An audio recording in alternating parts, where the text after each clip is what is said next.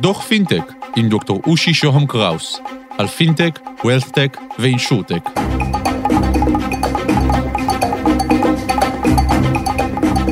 דוח מספר שמונים ושתיים, על פינטק למשקיעים.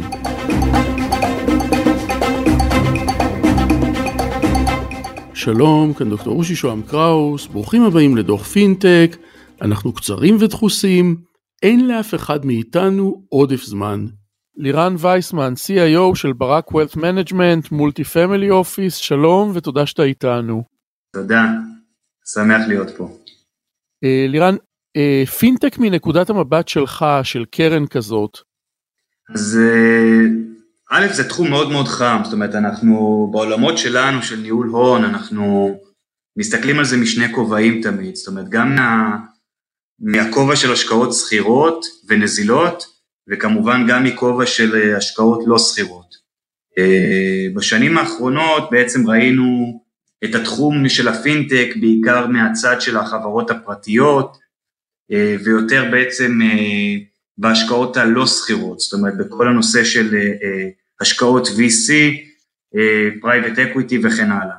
עם הזמן בעצם התחלנו לראות שהתופעה הזו, הסגמנט הזה, עבר בעצם אה, לעולמות הסחירים גם, זאת אומרת, מה שבעבר היה יותר אה, אה, בעצם תחת תשלומים ותחת חברות התשלומים הידועות, אה, אם זה פייפל ואם זה תחת חברות האשראי, ויזה, מאסטרקארד וכן הלאה, אז בעצם ראינו שהעולם הזה אה, הפך להיות הרבה יותר רחב, והחברות החברות הללו בעצם אה, פתחו את המנעד שלהם לסוגי השקעות נוספות, אה, התמזגו ובעצם בלעו חברות פינטק קטנות, ובעצם ראינו את העולם הזה מתממשק מאוד גם עם ההשקעות הסחירות.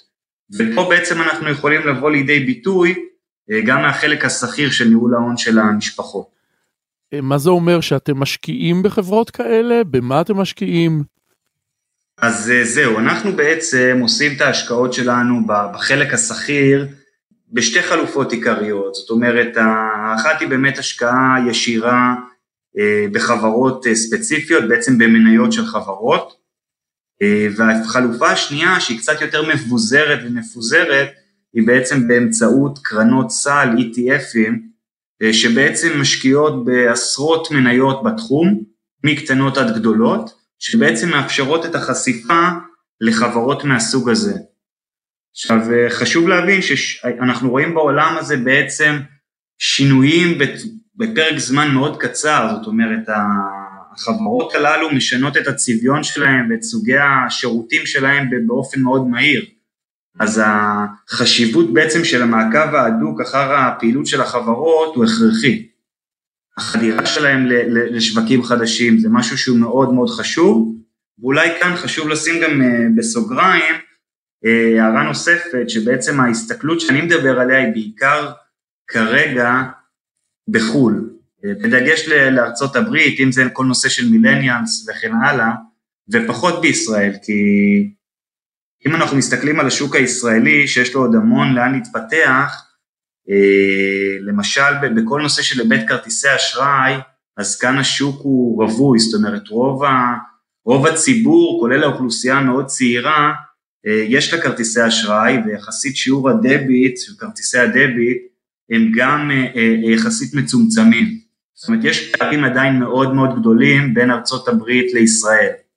אז בהיבט של השקעות, אז כמובן שזה מאפשר לי חשיפה, א', לראות איך זה יכול להיות אחרת, וב' חשיפה מאוד רחבה להמון חברות זרות גדולות, שיכולות בעצם, בעצם לשים איזה צורות ולהפוך את זה לרווחיות של החברה. רואים את זה בעצם בדוחות שלהם מדי רבעון. זה...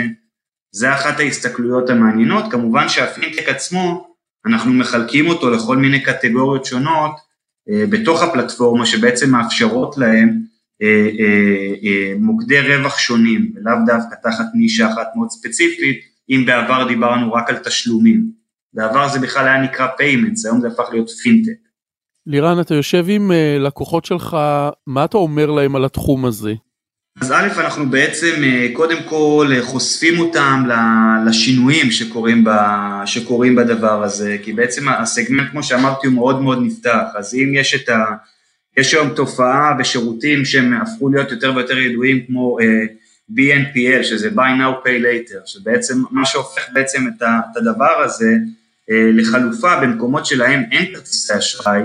אמרתי, בדיוק בישראל זה דווקא תופעה קצת הפוכה, אבל בעיקר בעולם ובארצות הברית, יש רבע בערך מהאוכלוסייה בכרטיסי דביט. זאת אומרת, יש כאן מקום מאוד גדול לעשות שימוש, לעשות שימוש בעצם באשראי, ובעצם בתשלום, פריסת תשלומים, משהו שמאוד עוזר לחברות השונות. אז אני בעצם מציג, קודם כל, את זווית הראייה של החברות הגדולות, אם זה חברות התשלומים שהוא בעבר, ואיך הם בעצם הפכו בעצם להיות יותר חברות בפינטק, ובעצם משמשות לטובת הצרכן מצד אחד, ומצד שני בעצם גם, גם לטובת הכימונאים עצמם. זאת אומרת, כל נושא של כימונאות מקוונת מאוד תופס תאוצה, וראינו את זה בעיקר גם בקורונה. זאת אומרת, זה משהו ש... אם הסקטור הזה היה הולך בצורה אה, הרבה יותר איטית, הוא צמח בצורה מאוד מאוד מהירה, אה, בעיקר בשנה, שנה וחצי האחרונות, וזה לגמרי בא לידי ביטוי. אם אנחנו חוזרים רגע להשקעות הסחירות, אז אנחנו לגמרי רואים את זה בא לידי ביטוי, גם בקרנות וגם במניות הישירות. ואני יכול לומר אולי גם דבר נוסף, שזו תופעה עוד יותר אה, חדשה, שזה בכל נושא של, אה, אנחנו תמיד אומרים, הפינטק הוא, הוא במקום הבנקים המסורתיים, ובמקום בעצם הפעילות הבנקאית המסורתית. אבל ראינו בעצם איזושהי ציפור ראשונה, שדווקא מראה שהכיוון הזה אה, הוא לאו דווקא נכון. זאת אומרת, יש כאן עדיין צורך בבנקים המסורתיים, אה, וכן איזושהי התממשקות בין השניים. זאת אומרת, זה, זה לאו דווקא גורם חוסם. ולמעשה ראינו את זה עם הפלטפורמה של ההלוואות החברתיות של Lending Club, שרכשה בנק, ובעצם אנחנו רואים ש, שבסופו של דבר צריכה להיות סינרגיה בין השניים, וזה זה משהו שהוא מאוד טרי וחדש. אולי משקיעים כן צפו את זה, אבל אלו באמת דברים שמתחילים לראות להם גם באמת הוכחות בשטח, וזה משהו מבחינתנו שמאוד מאוד חשוב. זאת אומרת, אי אפשר לזנוח גם בעולמות הפינטק את הבנקאות הישנה, אלא כן איזושהי התממשקות בין השניים. וזה משהו שאנחנו גם שמים אליו דגש, בהיבט של חברות אשראי, אה, תשלומים ופינטק לבין הבנקים. צריך בסופו של דבר לעשות את ה... בעולם שלנו, של הלוקציות ושל השקעה והקצאת הנכסים, חשוב לנו לשים את הדגש על שניהם ביחד. זאת אומרת, זה לאו דווקא משבש. אולי עוד נקודה, אם כבר אנחנו מדברים על נושא של בנקים, אז זה, זה כל נושא של בנקאות בענן. זה משהו שאנחנו בסך הכל רואים ש, שיש לו צורך. זאת אומרת, זה לאו דווקא, כמו שאמרתי, משבש וחוסם, אלא כן איזושהי התממשקות גם בעולם הזה. זאת אומרת, הבנקים רואים בזה גם תועלת, בכל הנושא של שילוב הפינטק במערכת הבנקאות המסורתית והישנה. זה, זה יכול להקל, אם זה ברמה של לפתוח חשבונות ללקוחות חדשים, ואם זה בהיבטים רגולטוריים. זאת אומרת, אנחנו רואים את זה מגיע מכל מיני כיוונים, ולכן חשוב גם כשאנחנו רואים פינטק, כן לחזור ולהסתכל על הבנקים הרגילים הישנים. זאת אומרת, צריך שילוב ביניהם. אז זה בעיקר מה שאנחנו מציגים בתמונה הכוללת למשקיעים שלנו, ללקוחות שלנו בהקשר הזה. מתי אתם מתחילים להשקיע גם בישראליות או בישראל? אני חושב שבישראל ראינו את זה יותר מכיוון של חברות פרטיות, כמו שאמרתי, ופחות מהכיוון של ההשקעות הסחירות. מה שאנחנו כן אבל רואים, וזה זה עוד איזשהו תת סקטור בתוך סקטור הפינטק, זה כל הנושא של הארנקים הדיגיטליים. זאת אומרת, אמנם בעבר כבר כן דיברנו על פיימנטס, אבל היום עולם של ארנקים דיגיטליים מגיע בד בבד בעצם עם כל נושא של מטבעות הקריפטו.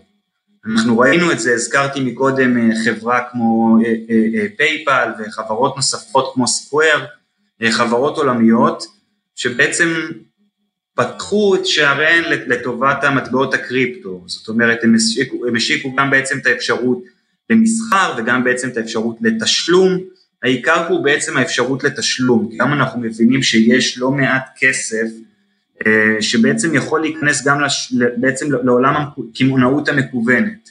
אז בעצם העלייה החדה במטבעות הקריפטו בתקופת הקורונה, יחד עם בעצם כל נושא של עבודה מרחוק, כימונאות מקוונת, יצרו ביחד בעצם תת סקטור נוסף שמאפשר בסופו של דבר גם לחברות ישראליות קטנות אפשרות להתמזג עם הגדולות. אנחנו ראינו את זה בכל החברות הגדולות, PayPal רכשה, וסקוואר רוכשת חברות, זאת אומרת החברות הגדולות מנסות לבלוע חברות קטנות שנותנות להן את אותם שירותים.